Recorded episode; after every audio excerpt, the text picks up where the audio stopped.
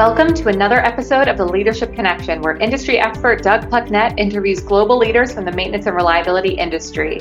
Each week, new leaders will join us with insights and tips to help you grow in your career, and they'll share a good story or two while they're at it as well. The Leadership Connection is produced by the industry's leading networking and learning community, Mobius Connect. Doug, over to you. Hello and welcome to the Leadership Connection. Those that have been listening well know that I usually start with good morning, good afternoon, good evening, whatever time you might be tuning in. And, and today's a great example of that because uh, I'm talking with Jason Tranter from Mobius. And uh, I happen to be in New York and it is about 5.30 in the afternoon, pushing evening. And uh, Jason's over in Australia. So it's very early in the morning for him. I'm guessing anyway. What time is it, Jason?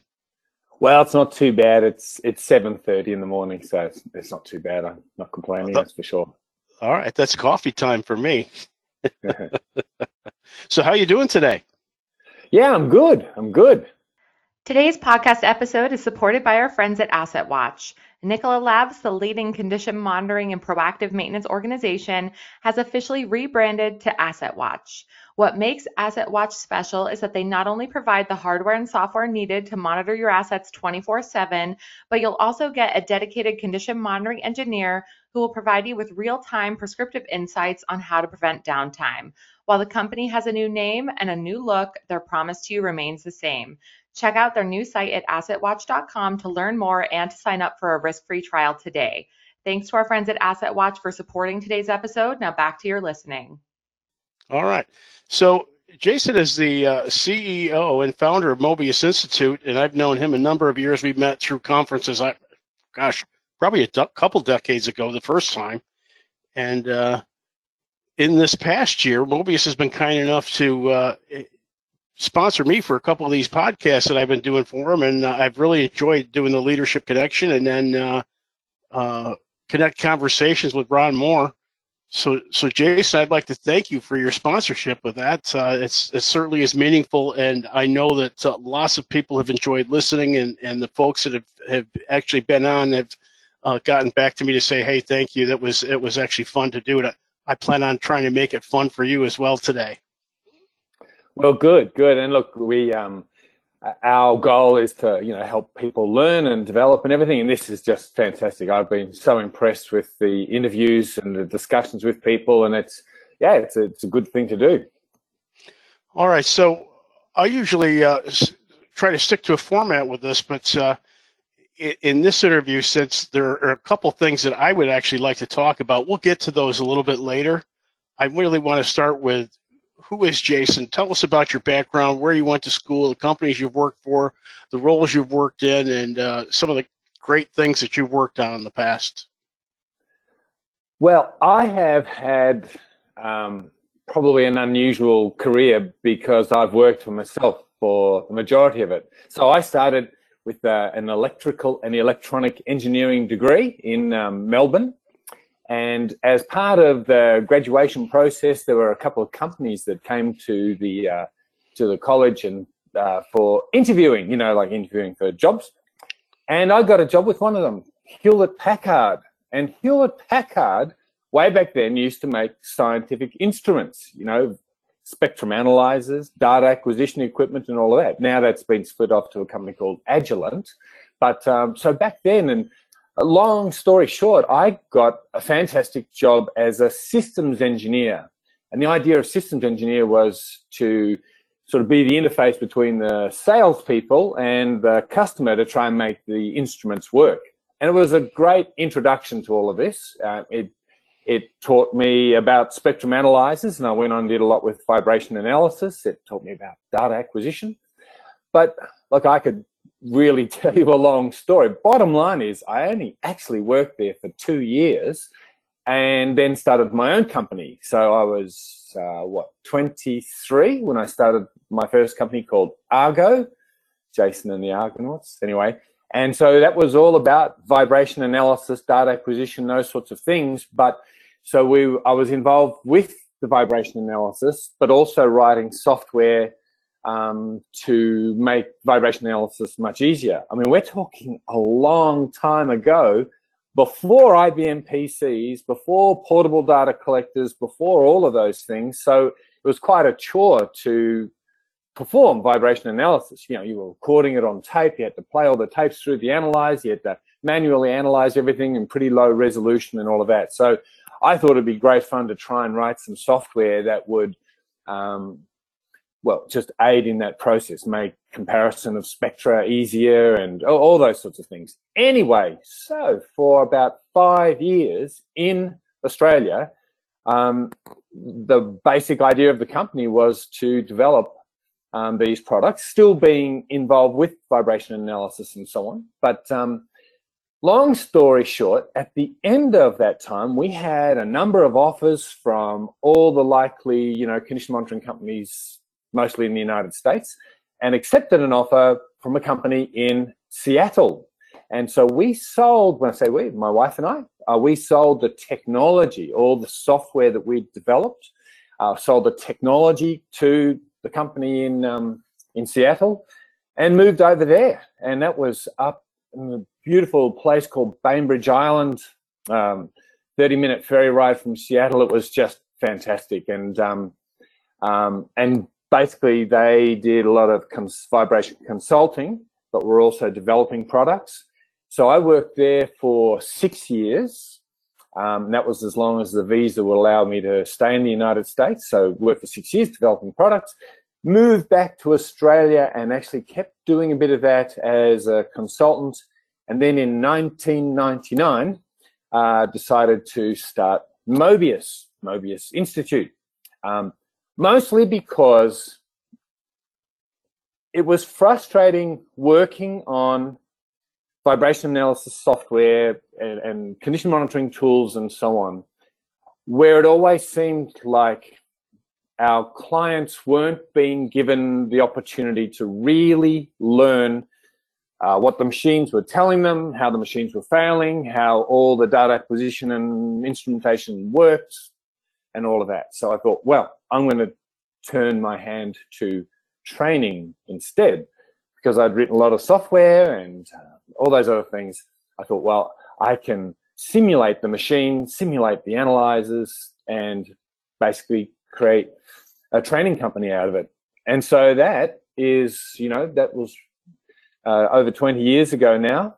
And um, we've been doing that sort of thing initially in vibration, then balancing and alignment, and then reliability has sort of been the main focus. Well, since the main focus, we still very much involved with vibration analysis. But anyway, since um, about 2010, it's mostly been, for me personally, the newer developments have been in the area of reliability. All right. So those that know me know I've been around this industry probably right around the same time you were coming in, right? Uh, 1999 is when I left Kodak and started out on my own and started having to do the conferences and, and training and, and doing RCM and, and helping companies with uh, understanding what reliability was and, and what they could do. And uh, having been around the vibration stuff uh, while I worked at Kodak, this was one of the, the more interesting things that I tell people, I have no idea how all this stuff works. I know where it's applied, right? And so when I meet folks like yourself that are into this, the detail of it, and that know the ins and out of it, um, I'm always curious as to. Uh, and you said, "Gee, my, I got lucky to come out of college and go to HP and, and get into stuff like this." at what point though along the line where did you all of a sudden did the light turn on and say hey wow there's a lot to this and there's a lot that uh, companies can gain where where did that first come from well it's a good question so one day back in 1984 i was this is when i was working for hewlett packard still in my first year working for hewlett packard now i hope this person isn't listening but so my colleague, my senior colleagues at the company one day said, you got to go downstairs. There's a fellow there named John Morey. He wants to talk to you about vibration analysis. And they sort of had this grin because they knew that was going to be a, an interesting discussion, a challenging discussion. So I go downstairs, I meet this John Morey, who is absolutely brilliant. I mean, what he knows about vibration analysis, it's just amazing but it meant that it was like diving way into the deep end. But that was probably the moment where I, I thought, having not known anything about it beforehand, having these long discussions with him and understanding what he was trying to achieve with the measurements, trying to you know foresee these problems that were coming, working with customers that obviously didn't want to experience the failures. Um, but it, in those days, it was a case of taking a vibration analyzer, pressing the plot button, and a printer, a plotter actually it was, would draw a spectrum on a piece of paper, and you would hold the piece of papers, you know, from this month and last month against each other to try and figure out what was going on. So it was very difficult to do it, and it just caught my imagination at the time. I thought, wow, this is fascinating. So I started from that point.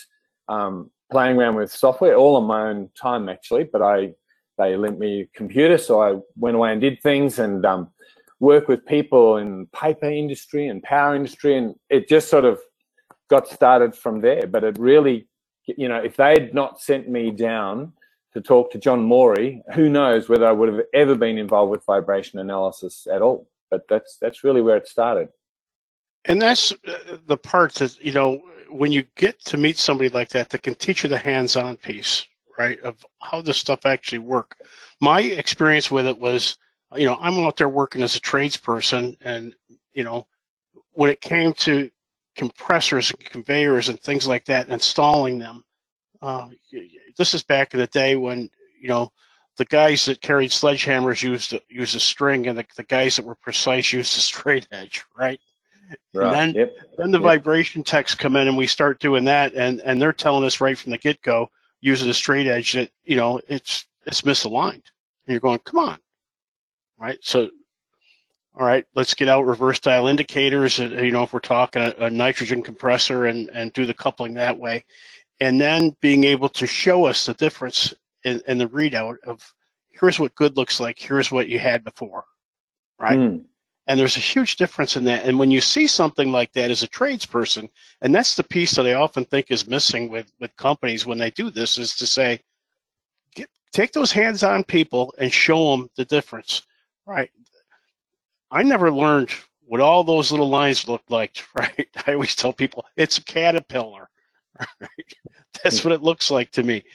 Um, and then when I got into RCM and started understanding failure modes and how to, you know, eliminate failure modes and understand that aspect of it and tie this piece together, I still look back and go, I probably should have learned the details of that vibration analysis and thermography and all those other tools. Like I said, I know where they apply. Um, and I leave it to the experts to tell me, all right, this is what's good, this is what's bad.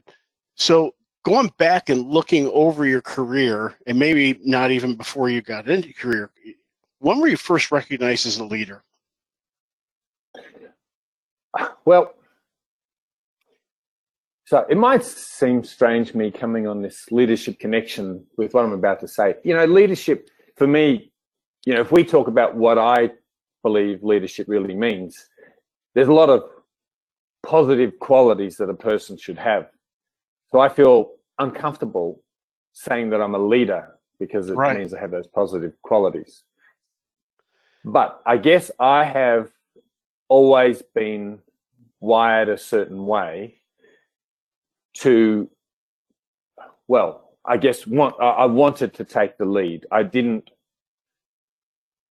like you know, I can be a team player, but I would much rather lead the team than just be in the team. I, I, guess is the best way to put it. So I, you know, whether I was playing a sport or whether I was, or whatever, you know, I wanted to go out and do it and, you know, do it and fail and do it over or whatever it took. But I was always just happier just taking the lead. So, so you know, it's just been that way forever, really.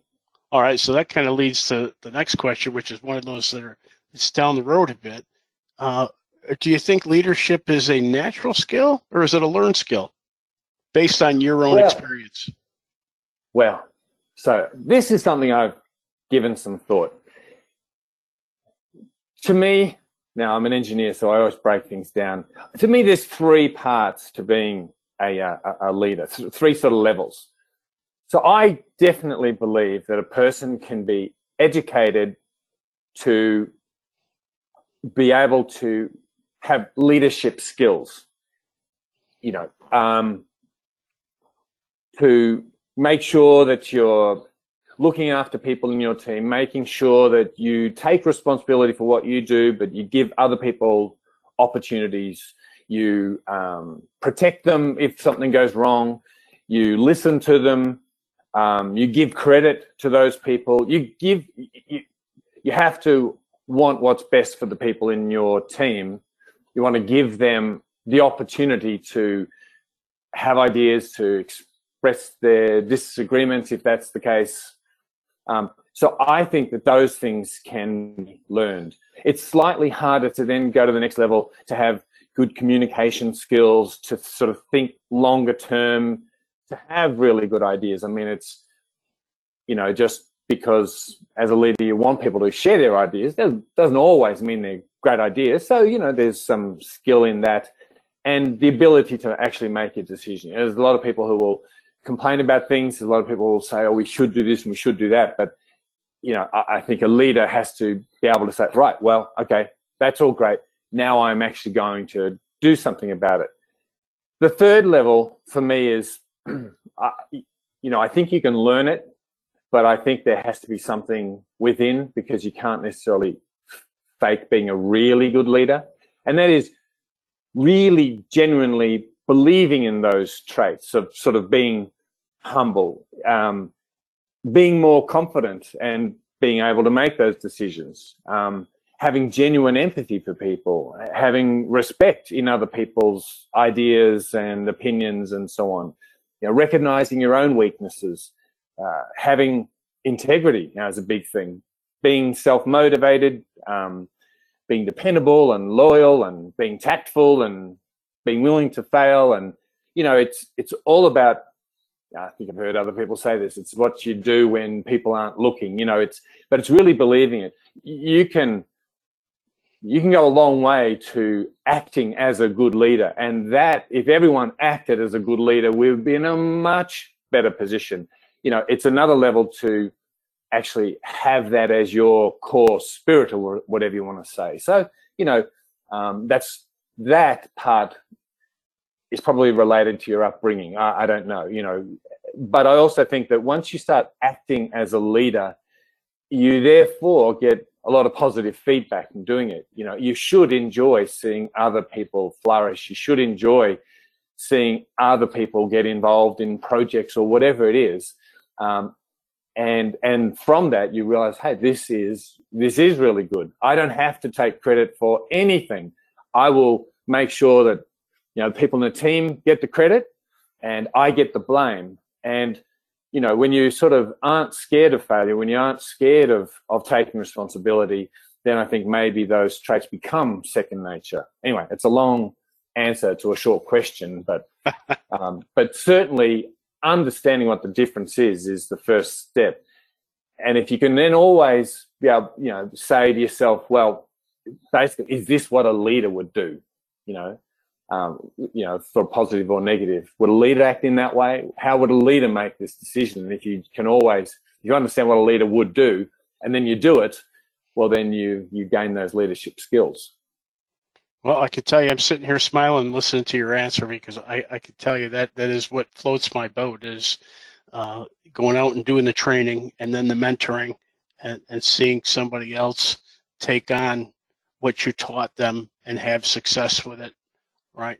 And have their careers flourish as a result of that, right? That's one of the, that's what that, that's what makes me get up and, and continue to go out and do it. Um, and if I could add one other thing to the qualities that you said, because uh, I remember early on getting into this, a lot of people that that I worked with in the past saying, "Are you crazy? This is never going to work," right? So mm. the, yeah. having this, this the thick skin to be able to say, you know, there's a lot of things that uh, I'm not going to listen to because I have the confidence to go out and uh, make this work.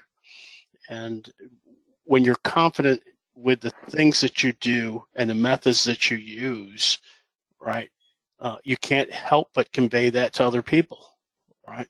So yeah, absolutely. Uh, th- that is one of the things that uh, I know about you. That uh, you know, you made this transition from strictly the vibration business and going out and and applying that and then teaching that and then getting into the whole reliability aspect um, you know the tools the techniques the measures uh, where to apply those things. Um, that type of thing is is a is a big leap in this industry to go from subject matter expert to saying i'm going to take on more because i want to learn more. Right uh, when did that transition take place?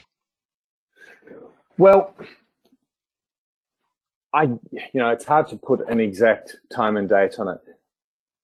As I mentioned earlier, I got into vibration because I was frustrated that a lot of people were attending the courses that were available at the time, and they were largely listening to instructors saying, you know, this, these are the facts. You must remember those facts. And most people, well, I'm generalizing, of course, but didn't necessarily understand um, why it was so. They were just told it was so. And I thought, well, it's really hard to be successful in the field of vibration analysis unless you understand. You know, when you understand, you don't have to remember wall charts. You don't have to remember rules and things. You just say, okay, I, I, I understand what the machine is likely to do. I understand how the vibration patterns and things will change. But, you know, so I felt good about the training that we delivered in there, all the animations and things that made it more understandable. The challenge then was that I felt like I was setting vibration analysts up for failure because there they were with this great ability to predict the failure. The trouble is, they were predicting the same failures over and over and over. They were saying, right you know, well, I'm detecting unbalance and misalignments and other problems, yet nothing was being done about those problems. They're detecting bearing faults and gear faults and all sorts of things, and no one's really taking notice. You know, often they were providing recommendations, and you know, someone in the maintenance department would say, "Oh, send old Joe out and get him to have a listen to the machine, see if this vibration analyst knows what he's talking about." And he'd go out and listen. And say, "No, it sounds fine to me." And so you know, all the all the technology was for nothing. And then they would have a you know a planned outage, and they'd start tearing all this equipment apart. And the vibration analysts are saying, "Whoa, whoa, steady, steady!" Like you, you're replacing components that don't need it, and you know that when you do that, when we start back up, you're going to experience all these problems, right? You know, infant mortality failure and all that. But the, the, so the bottom line was, you know, it was one thing to have this little pocket of excellence in the vibration group, but unless everyone really understood, at the very least, the power of condition monitoring and condition based maintenance, but unless everyone is pulling together, the plant will never be, well, the plant can be more reliable because you see problems coming, but the equipment will never be more reliable. You know, the equipment's just going to keep failing because you keep doing the same uh, well, the same mistakes. So that's where I thought, okay, I wanted to turn my focus from everything that I'd sort of you know, learned to that point, and there are you know great people out there who are just willing to share their knowledge, and it's again where I've been very lucky because I've dealt with people in so many countries, coming from so many industries.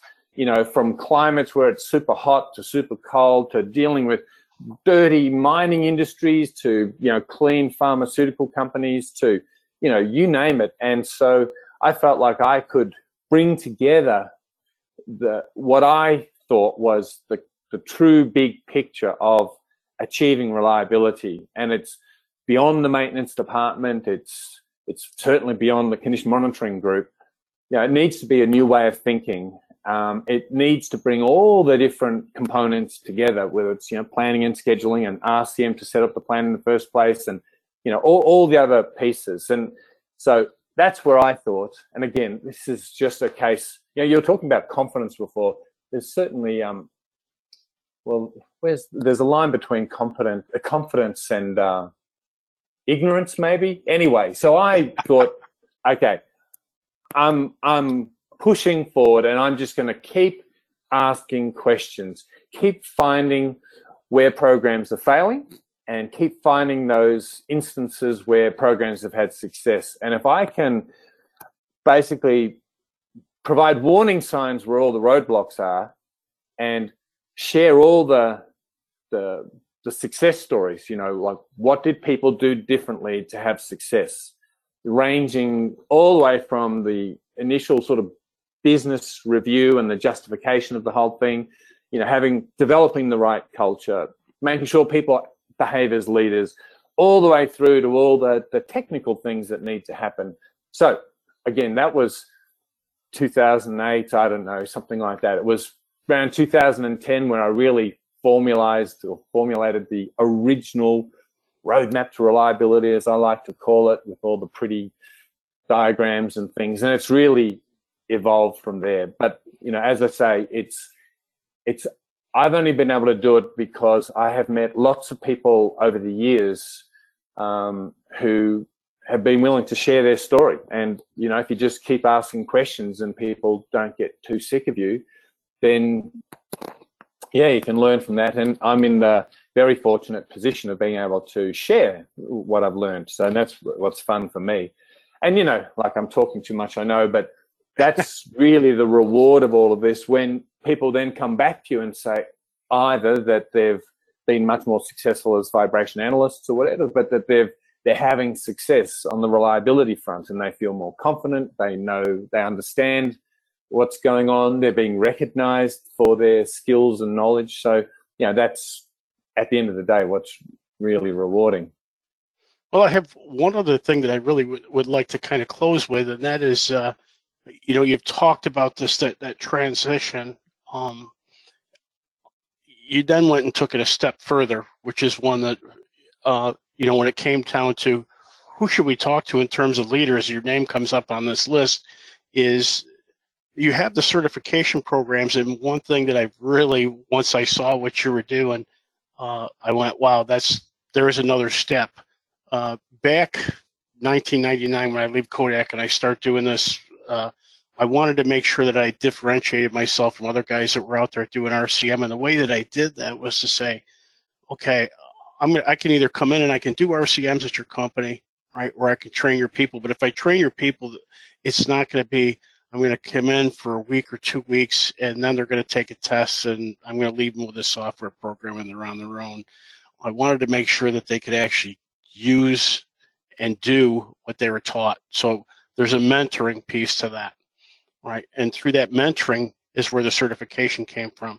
So I had people say when they were done, all right, if I got certification, no, you simply pass the test, right? And that's that's a good step in the right direction. But I want to see that you actually can apply these things, right? And that not only do you apply it, but you get a return on investment for what you did, right? So you go out, you pick an asset, you do a, a uh, RCM analysis, you implement it, and when you go and do those tasks, it improves the reliability to a point where you get a return on investment for those things. What you're doing now with your certification programs is right along that line to say, look, we're not just going to have you take a test. That's an important piece of this, the learning of it, being able to speak that language. I want you to go out and use it, right? And I want you to be able to show that you've done something with this, that you've made changes, that you've changed the culture, that you've improve reliability. Could you speak a little bit about that? What motivated you to go in that direction? Because it's something that, that I think sets what you're doing above anybody else that's out there right now. Well, um, thanks for that. Thank you very much. Um, firstly, I I want to make sure people don't feel like I'm trying to sell something, and I also have to be tactful in what I say because if I say something good about mine, people can take it as a negative against something else that, that exists out there. There were a few things that motivated us to establish the ARP certification. One was that, and I guess it's part of the ISO, the International Standards Organization, way of handling certification. And that is the idea that at one extreme, if you just take a test it identifies that you can answer the majority of you know the 100 questions correctly. Not all of them the majority of them. But but a person who's going to be effective in condition monitoring reliability maintenance and so on um, needs to obviously know a lot more, but you can only test them on certain things and you can only ask them certain sorts of questions because they're usually multiple choice questions. So the ISO way is to ensure that there's training associated with certification, uh, training that anyone can deliver, um, anyone can deliver, but but it, it ensures that people are actually trained. And part of the challenge, you know, and it's getting worse every year, um, people don't want to invest in in training. There has to be some measurable outcome. So by having certification associated with training, it also means that managers are far more likely to educate people, and that education to me is really important. So that's part of it. Part of it also from an ISO point of view is that you can't just say, "Well, I'm I'm a bright bunny. I will take the test and pass it, and therefore I'm certified." You have to have uh, verified experience.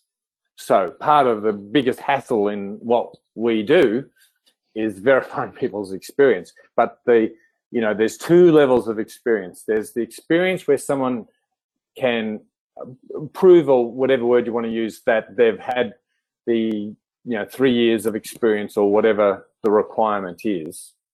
Um, um, but then there's sort of going a, a step above that to say, okay, um, you've been in a role for a certain period of time, but now let's also check, you know, have you been able to implement these practices that we've talked about effectively? You know, have you performed root cause analysis? Have you changed the culture? Have you done this? Have you done that? So that's the whole picture of ARP. The other thing about ARP too is um, recognizing that again, to us, there's just a, a difference between someone who is aware of all these concepts and technologies and philosophies and so on. There's the person who needs to really, really understand the engineering and the technical side so that they can get involved with RCM and understand planning and scheduling, understand condition monitoring and precision maintenance and all those things. But then there's the sort of the leadership side of of well being a leader, but being able to implement the program, being able to develop a business case, you know, change the culture. So we also divided it up. But I'm with you 100% that, um,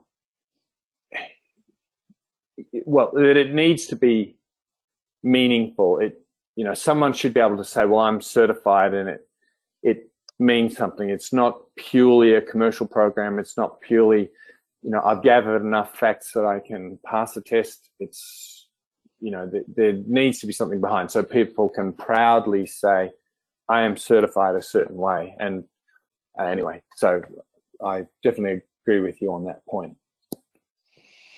All right. Well, Jason, um, thanks for uh, tuning in with us today and being part of this. I've been looking forward to it for, for quite some time. We've had you on the calendar here for a bit now and uh, it's good to hear your voice once again. Well, thanks, Doug. I really enjoyed um, being part of it. I think this series is fantastic. Gives a lot of people an opportunity to learn and, and see life from a different perspective. And I hope this one's been helpful for people as well. All right. And so to close things out, I always like for people to to know, you know, if they had a question for Jason or a comment, what what's the best way to get in touch with you? The best way by far is email jason at mobiusinstitute.com. And it's M for Mary O, B for Barry, I U S, because lots of people spell Mobius in very creative ways. But and look, I'm on LinkedIn. Um, um, I just prefer emails anyway. It's just I see them, I get them, I can respond. But hey, I'm on LinkedIn as well. And if you want to be friends on LinkedIn, you know, go right ahead. That that's great too. And when I share things, you'll see them. Um, but yeah, email is a good way. And I get these sorts of emails all the time. I'm really happy to answer, you know, help people with questions they might have or challenges or whatever. You know, it's it's a fun part of all of this. All right. Well, it's been great talking to you. This has been Doug Plucknett with the Leadership Connection. Have a great day. Thank you for joining us for another episode of the Leadership Connection. We will see you back for another episode next week. In between, we hope to see you in the Mobius Connect community where you can meet Doug and share with other industry professionals at mobiusconnect.com. We'll see you there.